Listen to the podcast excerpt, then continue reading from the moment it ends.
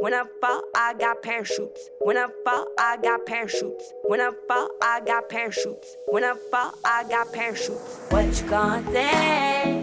What you gonna do? What you gonna gonna say? Is what they say true? In all these questions, I make sure I am still on top. In all these questions, I make sure this train is hard to stop. No matter what I say or do, no matter the song or two, it's me cannot drop.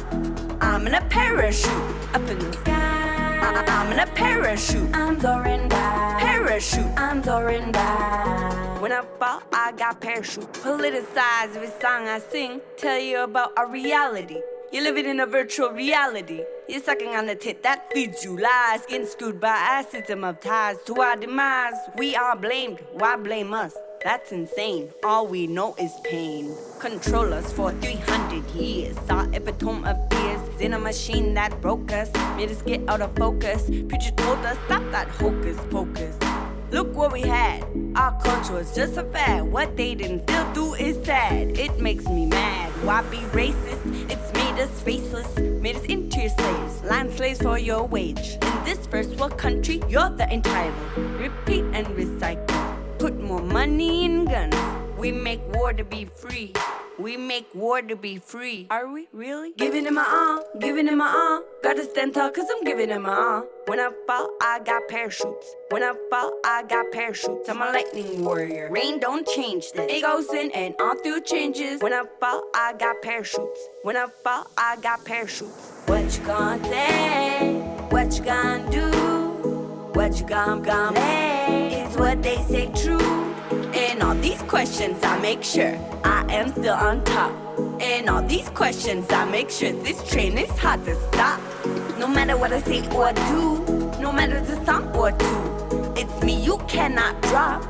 I'm in a parachute up in the sky. I- I'm in a parachute. I'm soaring by. Parachute. I'm soaring by. When I fall, I got parachutes. I'm from two worlds that collide. White and native, it's complicated.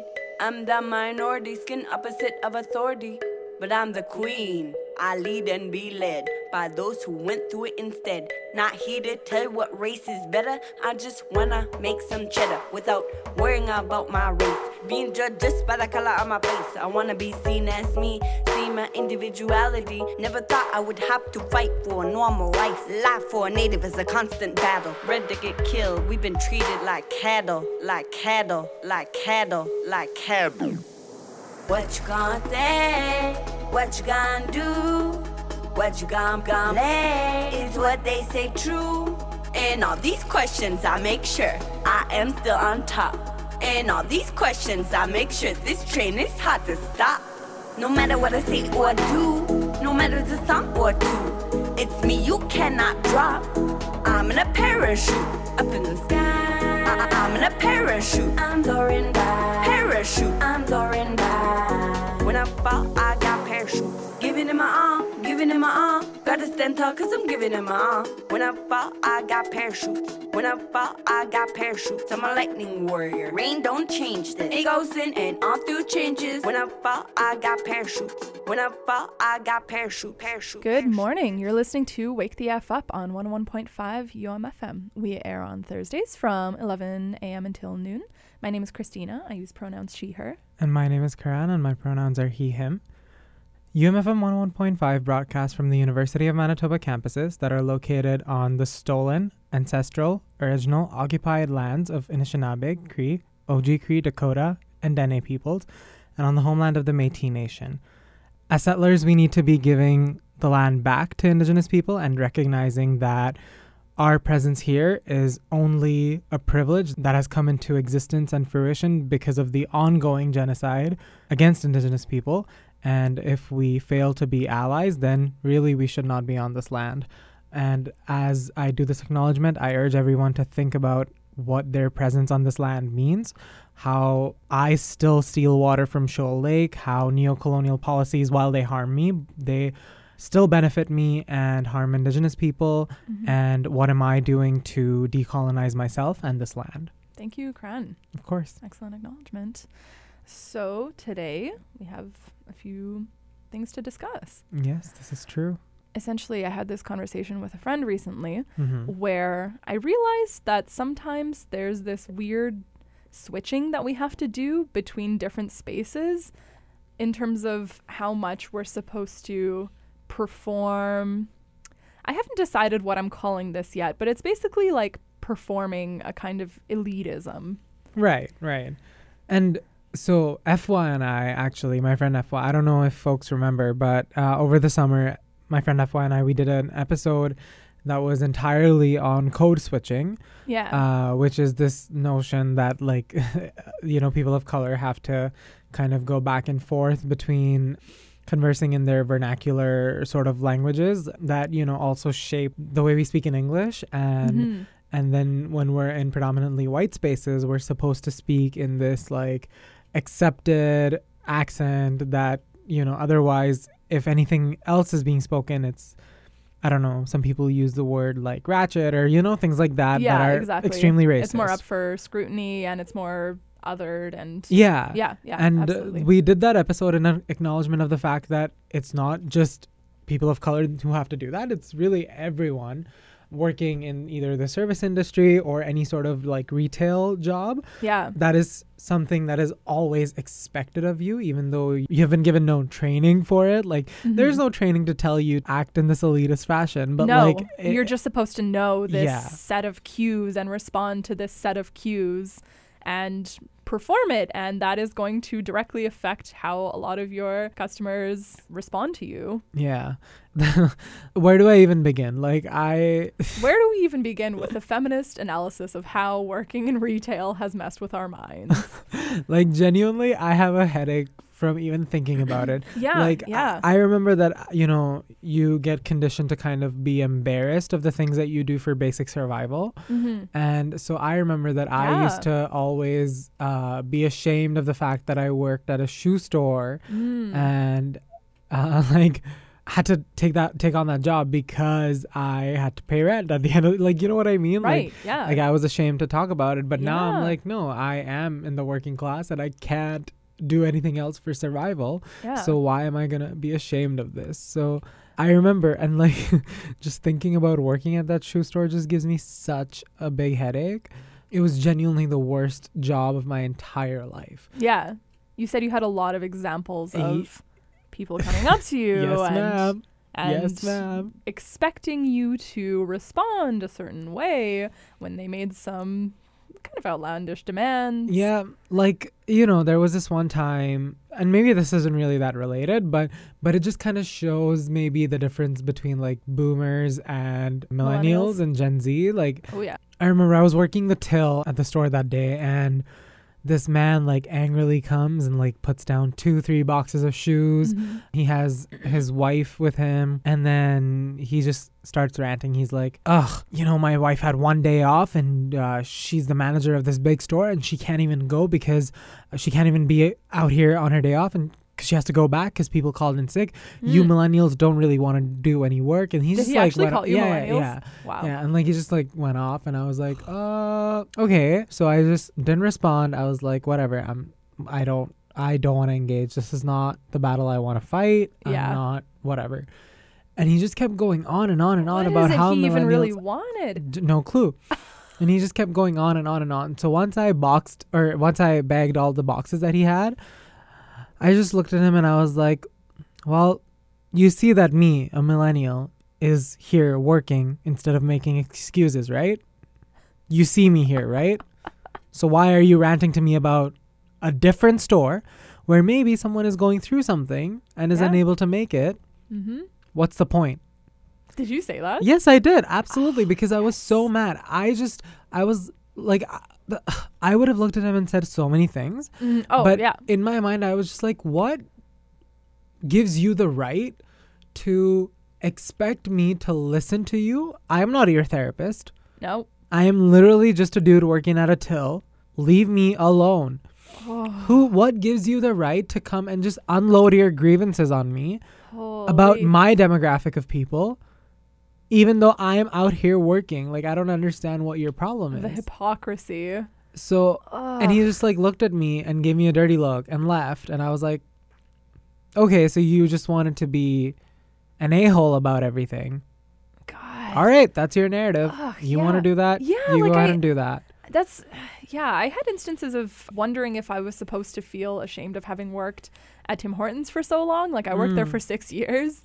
Um and I have Yeah, oh, yeah, I know. Yeah. Dang. I, I definitely had some instances in which I kind of in some spaces felt like like I was supposed to be ashamed of that and I'm like why like I did good honest work there I developed a lot of skills in terms of handling really stressful work environments yeah. and responding to a lot of customers and like a lot of things you actually develop a really wide array of skills at these jobs I remember one instance, and this is one example of many, many, many instances.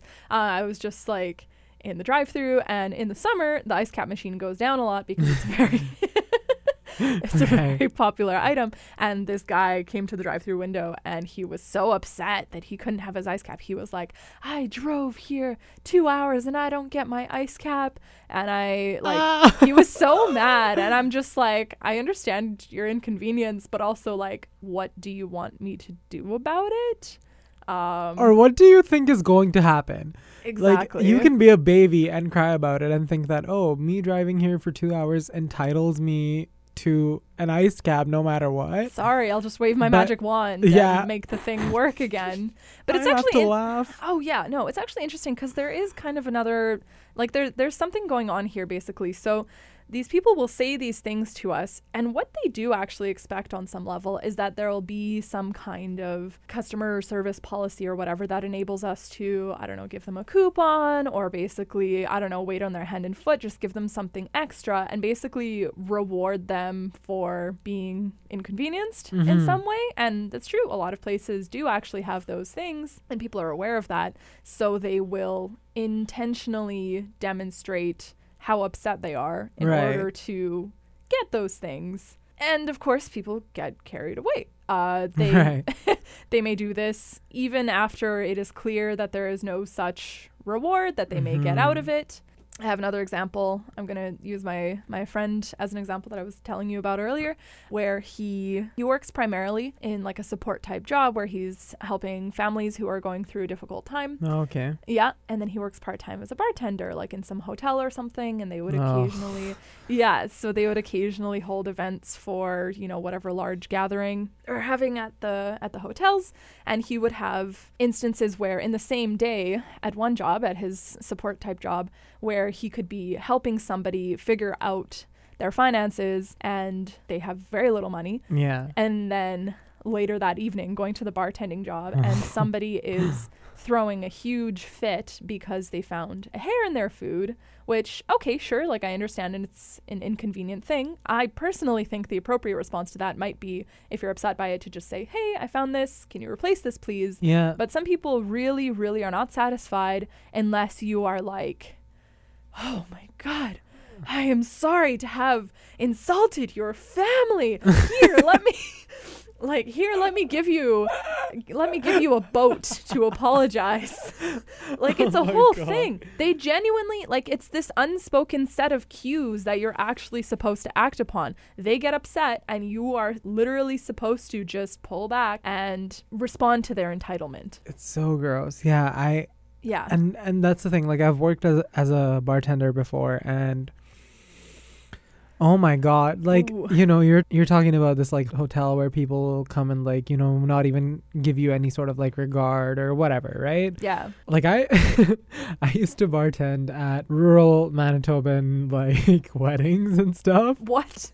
It was like a like a very casual gig. Okay. like my friend was like hey you want to do this? Like at a community center that he kind of operates. Okay. and you know like a lot of them are really nice. Like a lot of them like will come like talk to you like they'll tip you and everything. But don't get me wrong that still exists. Like you know i remember my co-bartender at the time like she once had like a little bit of foam when she poured beer Hmm. into a cup and oh my god that was a huge huge inconvenience Oh to my God. someone i mean we had to pour another entire beer for Sounds like it ruined her year. yeah it yeah it was like we were just like wow i am so sorry that that this must have killed your children. Like I I'm so sorry that I murdered someone by you know, I was just like come on, like all she just take the foam off. Like just lick Yeah. it off. I don't know what you want me to do. Just yeah. Plus, Wha- some people like foam. and, and that's fine. Like okay, we get it. You don't like foam. Okay, we'll pour you another one. Yeah. But the way it was perceived and like responded to was horrific. Like it was a scene. Oh it was a God. scene. This exists everywhere. Like Yeah. it's not just in this like classic elitist whatever kind of stereotypes we have in mind. Like this sort of expectations exists In a lot of or- Yeah, spaces. yeah. These expectations exist like in spaces inherently where there is this sort of power imbalance that okay, well, I am paying you money to provide me a service, so I can be a sh- An unpleasant person. yeah, unpleasant. Yes, I can be as sh- uh, as as unpleasant of a person as I as I can be because well, you're you're entitled to do whatever I want because I'm paying for this. You know. Yeah, it's important. Like, this matters in terms of power dynamic. This matters in terms of classism and elitism. And as soon as you're operating within those subject positions of I'm the person in power and I get Yeah. to honestly misbehave towards that's- that's- Essentially, yeah. That's the word I'm using. I get to misbehave towards the person that is providing me this service. Whereas what I think needs to be happening instead when you're in those situations really is just that we need to use our words and communicate kindly when we are displeased about something. It's such a simple thing that you would think that we don't even need to like talk about on a radio freaking show. Like, Yeah. And yet here we are wasting we our are. energy on essentially telling people To just be not nice to be turds. turds. yeah, a lot of a lot of censoring in my mind going on right now because I'm mad. But uh, yeah, and it's draining. I don't. I like. I genuinely when Christina said that, oh, let's talk about this. I was like, ugh, this. And then I'm like, it's unpleasant. es- it's essential because people are crappy. Yeah. No. Anyway. And I have an addi- I have an additional thought to it. Mm. I think if people have these interactions solely with people who are relatively somewhat in their own class, so like say somebody grew up in like a middle or upper class, but they're having one of these customer service jobs and they are expected to, you know, whatever, provide service to their customers who may also be of middle or upper class. Basically, they're operating within their own class. I think another thing that is an important consideration is that they have more emotional energy available in order to do that performance Mhm. Because they are less oppressed. So they have more resources to be able to give to other people. And that is kind of how that works within that ecosystem of, right. of a social environment. And and that's the thing, right? Like if you are someone who's racialized, when black and brown people go to job interviews and stuff too, they're always going to be less desirable. They basically though, right? just assume that they're not as qualified for the job. Like it's immediately called into question. They're, they're exactly scrutinized. exactly. Yeah.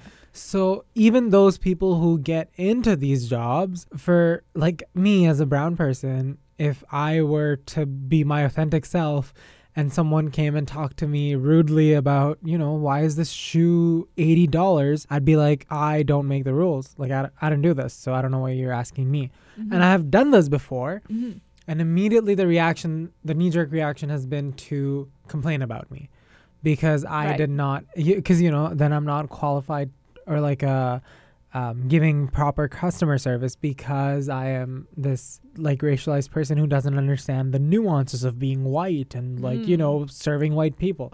And, and that's, and that's essentially what it comes down to is the socioeconomic inequalities that people live in and then continue to live in because they're supposed to perform like emotionally laborious tasks in jobs that don't pay you enough Yeah. and be held to standards that they would not have been held to if they were white so at every every level of this sort of cycle it's just people of color and people of lower classes uh, of, And people oppressed in any way. in any way essentially being you know further exploited. further yeah yeah so wow. This is a depressing topic. it's lovely It's very upsetting. i have a headache Yeah. It's so unfortunate, too, that a lot of people who may come from less oppressed upbringing will sometimes go into these customer service jobs And that will be the thing that gives them perspective. And that will be the thing, the illuminating experience for them that makes them understand hmm how people are treated. And that's the thing. Like, I've had some like white people come up to me and be like, "Thank you," in a very patronizing way. Like, "Oh, I've worked customer service jobs before. Like, I understand." And it's like, okay, yeah, like, thank you for not being, you know, or th- thank you for doing the bare minimum. But it's like, really, it took you working in a customer service job to Exactly. understand. That, that- you need to be decent, like somewhat Like, decent. Yeah, like you, you know what I mean. So it's just, it's just frustrating. Yeah. Yeah. And how do we end it? How do we end this? What did we do instead? I don't know. Well, I mean, that's a big question. Exactly. And I would say that that is the same question that can go with pretty much any criticism that we have of any nuance of how oppression plays out in our day to day lives, and that is really the dismantling of oppressive systems. So that's never an easy answer. bleak. Bleak. Hey, but you know what? You know what's been keeping me alive these days? I would love to know. Okay. I'm about to have uh, an embarrassing moment. So let me just do it. Um, I don't know if anyone listening likes to watch any like shows or anything, but if you do, you should watch The Politician right now. It's on Netflix. Yeah. If you don't have Netflix, I'll give you my password. but people listening to this need to watch it because they need to understand what a genius uh, Ben Platt is. Oh, yeah. Currently, he is my new everything. Yeah. Uh, You're having some major googly eyes right now. b- don't expose me. But oh my god, that man is a genius. He Yeah. is so so so cool. Um, He's I a mean, character in the show? Yes. Okay. yeah. yeah. He, he plays uh, the politician essentially. Um, it's like a storyline is about how this dude wants to be the president of the United States. So he Mhm. start, starts his like quote unquote political career early on in high school, Mhm. and only one season's out now, but it's cool because okay, first of all, let me just say it's a very cheesy show, so maybe people won't like it, but the reason I like it is because Ben Platt is in it. He's been in Pitch Perfect before. Like you should listen to his album that he recently released. He's just a musical like like theatrical genius. Love it. But also the reason why I am mentioning the politician on a queer feminist radio show. Yeah, I'm wondering how, how's the representation? Here's here yeah, here's why I'm uh, okay, here's why. Here's here's the thing. A lot of white people, let me say that 1st Uh-huh. I in recognition of that. A lot of white people. But it is also a show that kind of goes into biting that, like how Mm. wealth and whiteness kind of play together Mhm. uh, in portraying this like gross wealth inequality sort of deal. Right. Um, but also, it has So it's aware of that. yes, Okay. it it is yes, it is uh, very cognizant of that. But also the people of color and the queer people that are in it are not portrayed in I don't know in a tokenized way. So it's like Casual representation. yeah, yeah. It's it's not like oh one queer person uh, is only queer in terms of their trauma and depression that they face. Right. It's like here's a queer person living their best life. living their best life. Nice. Uh, deal with it, like you know, Beautiful. b- being queer is not something that is their main characteristic. yeah. It is just like as Ben Platt once said uh, in an interview, it is just one sort of speck on the main tapestry of the person. this is one of the many reasons why I am in love with Ben Platt. So, I, I see it. um, It's written all over your face. yeah. I have not crushed on anyone, like any fantasy person like this since I had a crush on the entire cast of High School Musical. So it's been a while. And so I needed to talk about it. That I've never yes, seen you like this. Yeah. Yes, I know. It's embarrassing is I'm what it gonna is. I am gonna cry. Yeah. Um so I think at this point let's take a break and maybe listen to something by Ben Platt. All because right. because Let's that's what I'm it. feeling right now. Here comes Ben Platt, folks.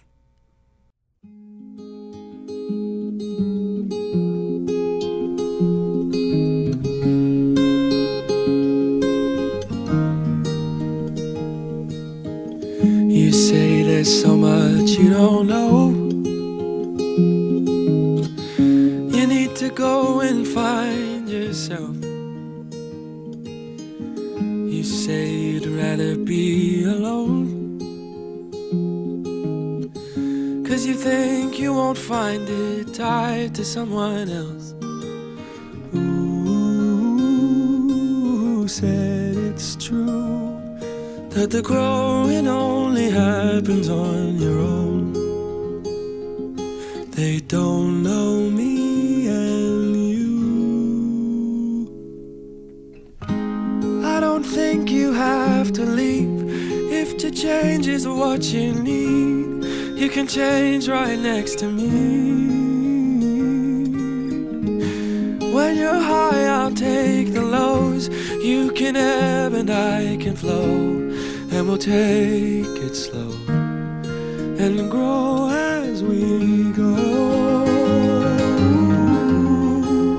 Grow as we go.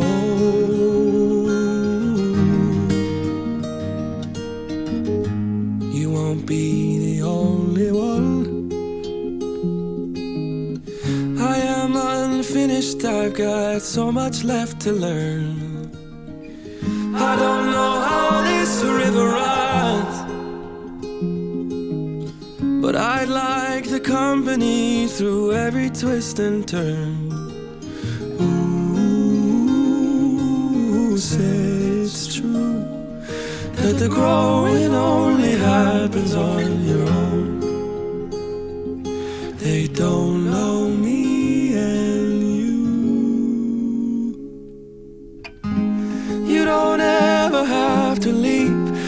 to change is what you need.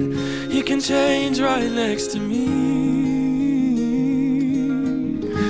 When you're high, I'll take the lows. You can ebb and I can flow, and we'll take it slow and grow as we go.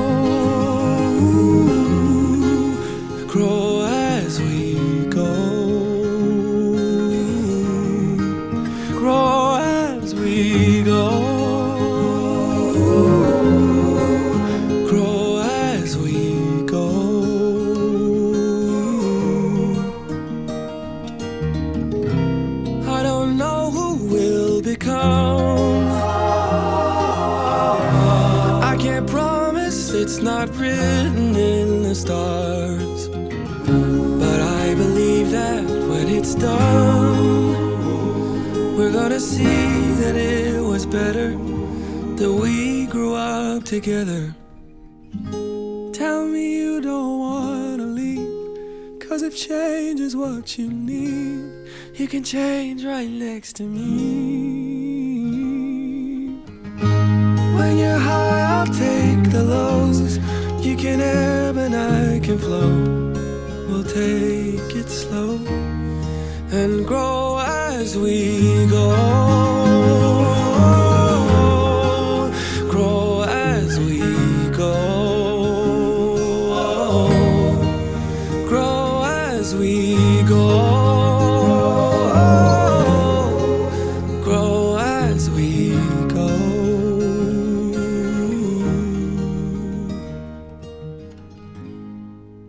Good morning and welcome back to Wake the F Up on 11.5 UMFM with your hosts. I'm Christina. I use pronouns she, her. And I am Karan, and I use pronouns he, him. And Karan is also was- crying. That was a rather emotional song by Ben Platt that really doesn't have anything to do with a feminist radio show, but also hey, just an artist, there. just an artist existing, you know, as a queer person, Living his best life. living his best life. Anyway, Yeah. I'm not crying, you're crying. Yeah, that's exactly what's going on right now. Um, yeah. So, Karan, how feminist do our friends need to be? Is this a joke? This is a serious question. I want I a okay, I want my friends to be as feminist as Ben Platt is in his approach to politics. Let me just say this right All now. right. Yeah. This is a sick joke. How feminist do we need our friends to be? Very feminist. What I don't understand this question. we are often criticized as being libtards who do not have any tolerance for people who have any views that are opposing from ours. Oh, but honey, if I could avoid your right wing views, I would. But genuinely.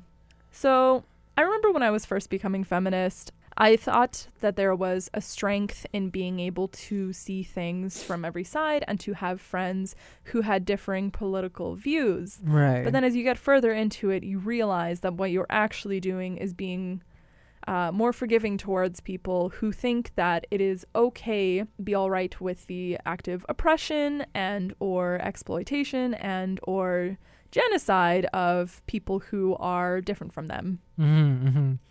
Yeah, so I actually take this back to a very famous feminist scholar who now actually prefers to be known as a writer Mm-hmm. uh, because she quit her university position in protest Mm-hmm. of nothing being done regarding like equity, diversity policies, sexual assault policies. Her name is Dr. Sara Ahmed, Uh-huh. and she was actually here in Winnipeg, and I was able to sit in with a sort of workshop and also attend her lecture.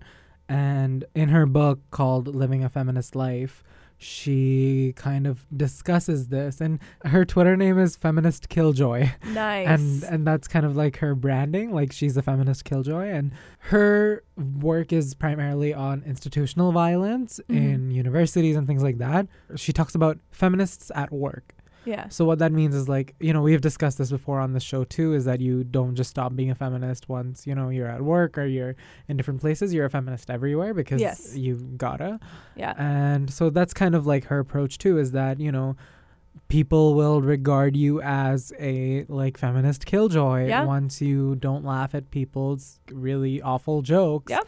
and things like that and you call them out on it. So um she kind of touched upon that in her lecture, but I took that and I I realized that yeah, that's the thing is that we can't always be killjoys like, you know, we have to surround ourselves by ourselves by people who are like-minded because Yeah. I can't ever tolerate people who who think that oh other people should die you know like I, I can't do that Who need you to And- prove to them why your humanity matters. exactly and she Yeah. talked about this she kind of talked about this on twitter too is that you know i can't tell people that things get better because when i came out as queer my parents disowned me Mhm. and so sometimes you just need to tell your parents to f off and and you know it doesn't get better so it's Mhm. crucial that you also surround yourself with people who hold the same values as you and who essentially view your humanity as Yeah. actual legitimate humanity That's true. and not view you as subhuman. So I genuinely hate this notion of, oh, look at like, you know, Ellen and uh, George Bush or whatever. yeah. Like they're great friends. Like the this just shows that we can be nice to everyone. and it's like you want to be nice to everyone. How about you, you know, try to start a socialist revolution? Like Yeah. that'll actually be That will actually be nice, nice to to everyone. everyone. Except for the capitalists. God forbid they have to have slightly less wealth. Um, but I'm curious, did you also go through a process of believing that there was a strength in being able to agree with all sides at some point? oh yeah, I think that's the first stepping stone, right? Like that's Mhm. that's kind of what you go through and then you realize that like it happened in different ways to me Mm-hmm. and friends always being like oh like i really like your perspective on this like i want to know more yeah. and like yeah. hiding behind this performative narrative yet only Only really being interested in it insofar as it confirms their own beliefs, which are usually pretty exactly. hateful. yep exactly Yes, that's exactly yeah. what i was going for And I think it's difficult to speak to people who are in that stage. I know I was difficult to speak to when I was in that stage when I thought that there was a strength in being able to agree with everyone um, because that's, you really get to take the moral high ground. yeah And it's pretty hard to uh, to speak to people who are on such a high horse. yes ma'am Yep. yes ma'am So truthfully, uh, yeah, I'm the same. I definitely need my friends to be like-minded because I don't like wasting an entire, you know, trip for coffee having to convince somebody why my pain matters or why my oppression matters or why the Mhm. oppression of people of color matters or Yeah. disabled people or anything like that. Like that's right you know, I understand that the best way for a lot of people to learn is through conversation, but also people are not entitled to my energy. I've actually been having so many of these conversations lately, and I'm still trying to figure out my relationship with these conversations and with these people because I have some friends who really they'll come to me when they have questions about Mhm. oppression and they will have an open mind about it. They'll be asking specific questions, you know, it's not the basic ones like uh, where they come in and they're like, "Oh, I don't consider myself a feminist. I consider myself an equalist." I consider that to be, you know, that's you know, easy red flag for surface level. They don't understand it at all, kind of thing Yeah. you know they'll actually have like specific questions will where they will be like how do i respond to this situation what Yeah. does this mean this was my reaction what should i be doing and yes these conversations are productive but i still find that when i have these conversations of course it's taking a toll on me it's taking my emotional labor Yeah. And then I think about the fact that when I have questions about an oppression that I don't understand, when I have questions about how people of color are oppressed, my knee jerk reaction is not to go to my friend and treat them like a library and just, you know, open up their book of traumas and ask them to relive their traumas for me. My response is literally to go read a book about it. My response is to go sit down and read some work by Audre Lorde or by Kimberly Crenshaw or by the Combahee River, River Collective and these, you know, dozens and dozens of works that are out there that exist. Somebody already sat down and wrote them, and I can Right. go and understand.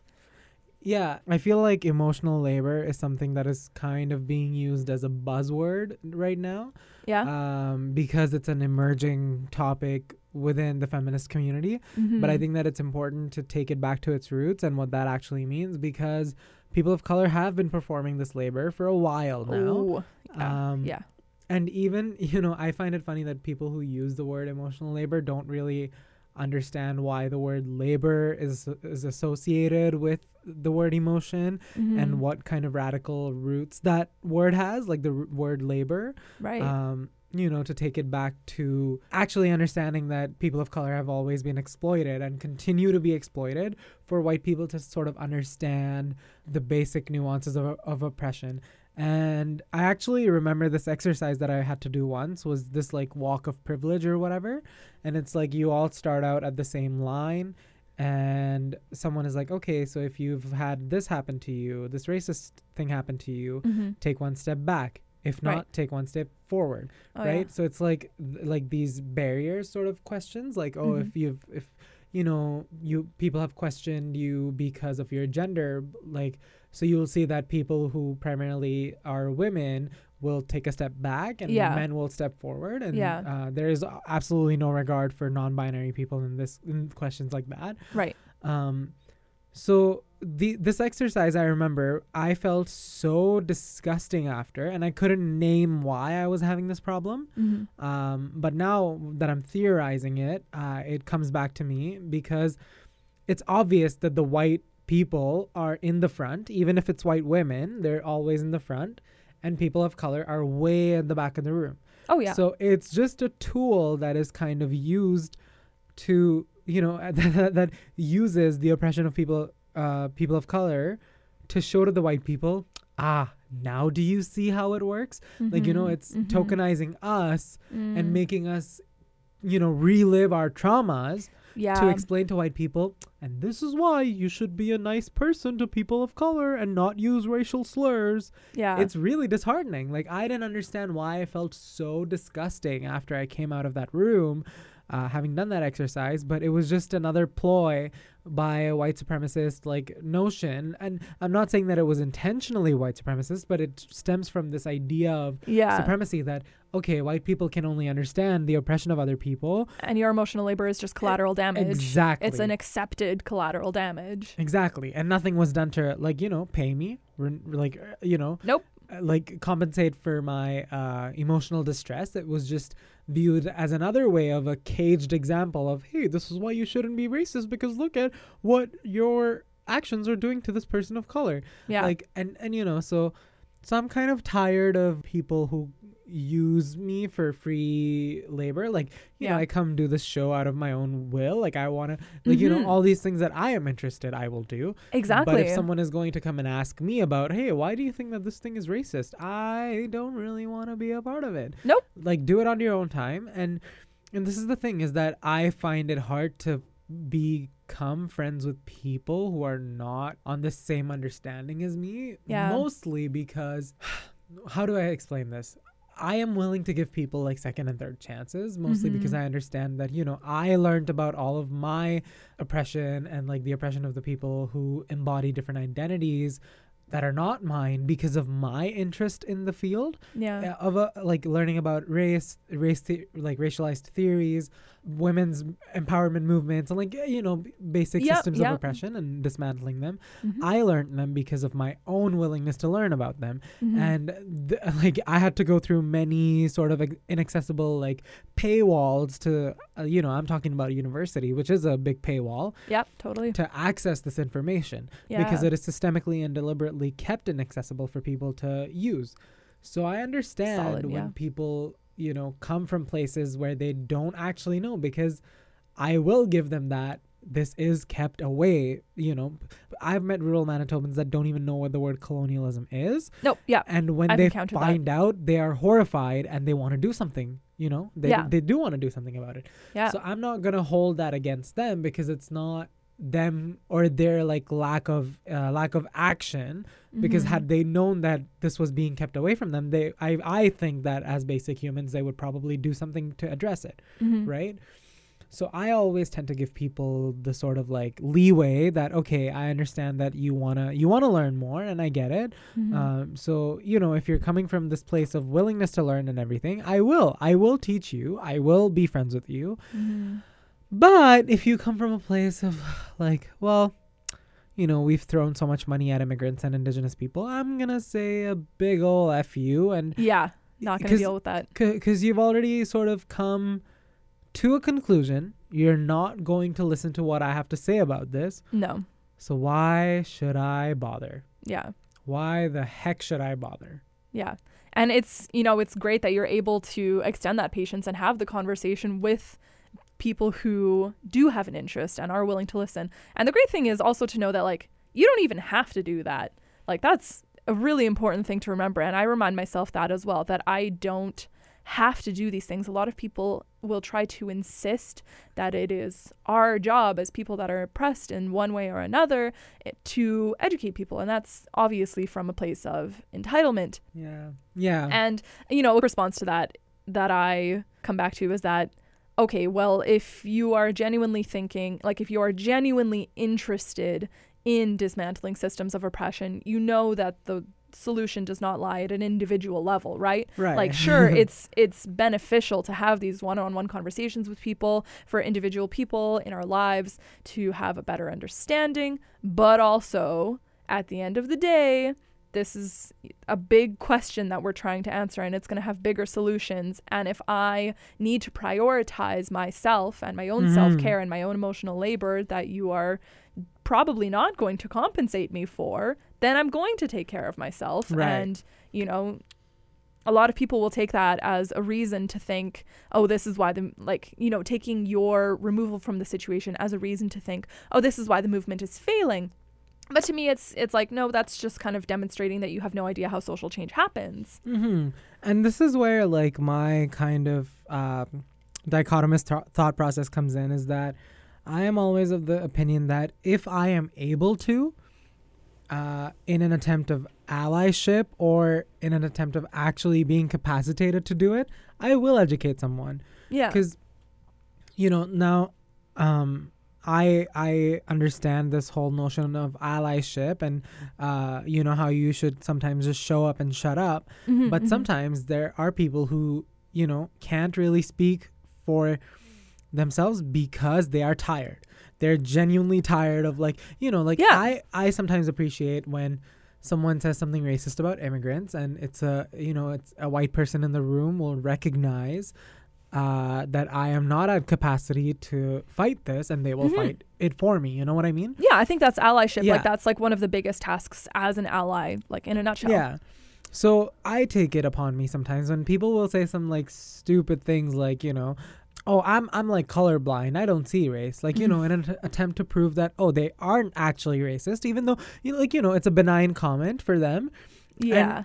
May uh, and it might be true. Like it might be true that in their lives they aren't racist. Like they don't, you know, they don't do anything that is racist.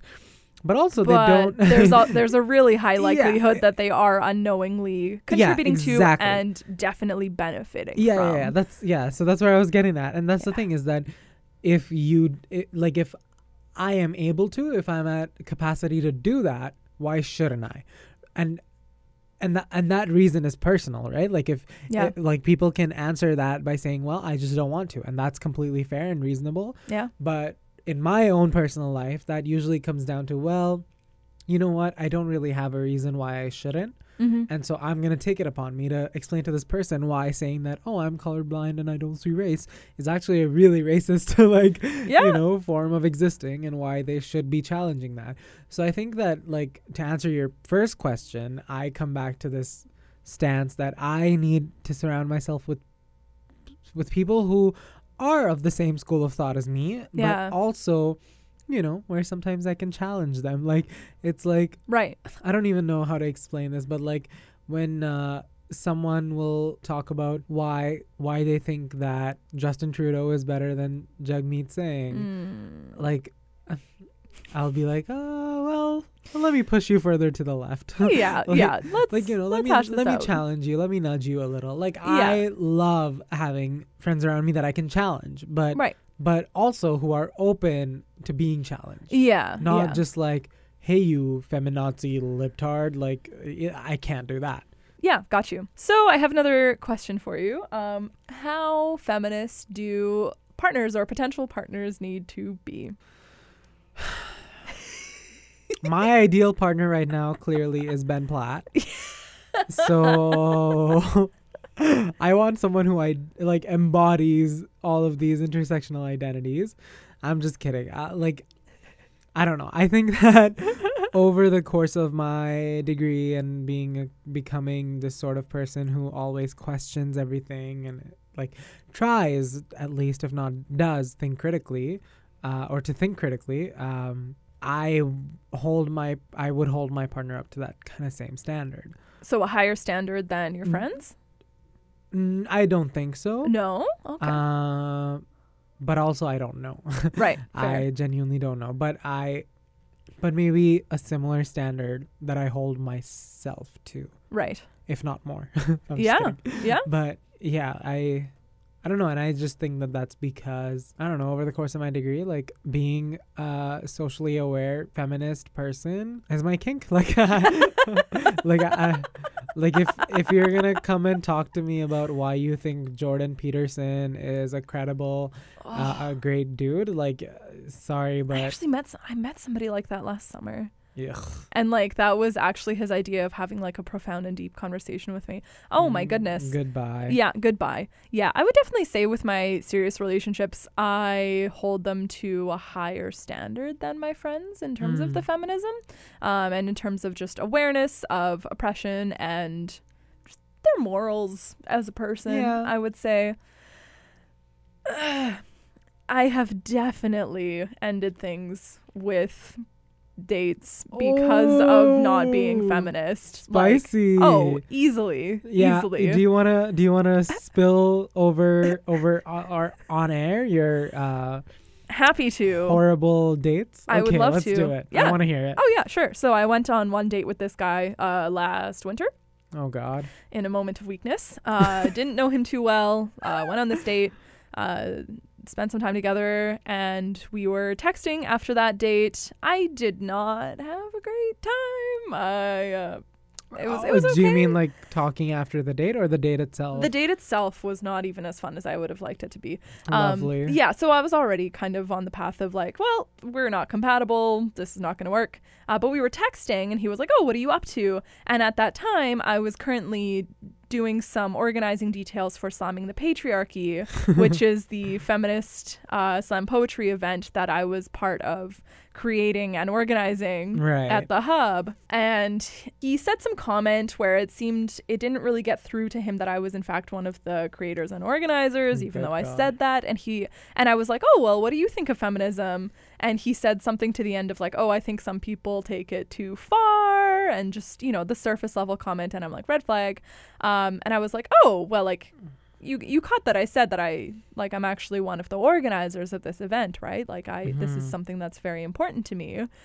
Uh, and he was like, "Oh, like I don't identify as a feminist," and I was oh like, my God. immediately I was like, "I don't think it's gonna work out with us. Um, it's been fun, you know, peace out." And he was like, "Wow," and he was like, "Really?" Because of the feminist stuff.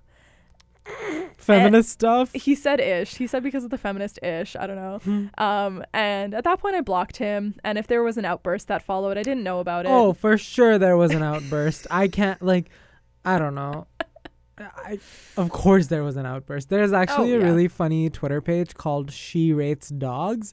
I think you would really like it where There's people so many of these. I love them. Yeah, people submit like you know, Yeah. There's also bi. screenshots of like trash men who behave in like you know who expect women to be rehabilitation centers essentially Yeah. and it's it's it's great because they expose uh some real real toxic stuff so Yeah. There's also Bye Felipe. oh okay Yep. Same concept. It is. interesting Yeah, that's a really fun one. Yeah. There's Are You a Feminist? That Mm, Instagram. yeah, yeah, That's a fun one. It is just a all woman of the feminist stuff, on yeah, Tinder and she just, all of the feminist ish yes, she just asks guys on Tinder, Are you a feminist? and posts their responses. oh god I highly recommend oh god wholesome content. wholesome okay Wholesome, in my opinion. Yeah, yeah, yeah. Sure, sure, sure, sure, sure. Yeah, because men are trustworthy. Yeah, yeah, yeah. Totally. yeah, interesting. Yeah, well, that's uh, interesting. I think that we should just do a whole, you know, we need to do a whole episode on like emotional labor in terms of like like women explaining why they need to be like feminists and people of color explaining why work has to be anti-racist and stuff. I'm happy like- to explain things on here because it's like a non-confrontational environment. Yeah, yeah. But when people come up and they're like, "Prove to me why your humanity is important," I'm like, "Goodbye." Yeah. Don't really want to. It's not cute. It's not, it's not cute. a cute look. No.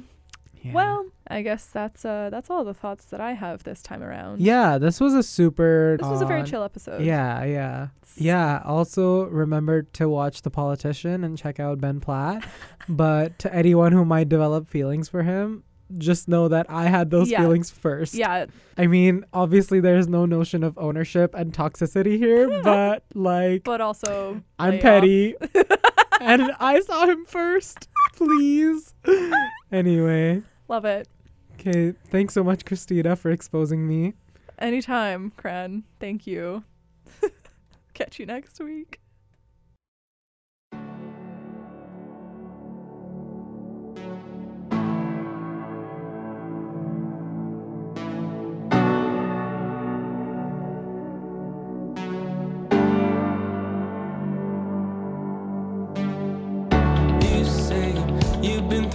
Before. You gave away all your secrets to someone who up and left you in pieces. I know the feeling, believe me. I know the prices you gotta pay. Sacrificing my freedom and all just to get somebody to see me. Nobody said it was easy.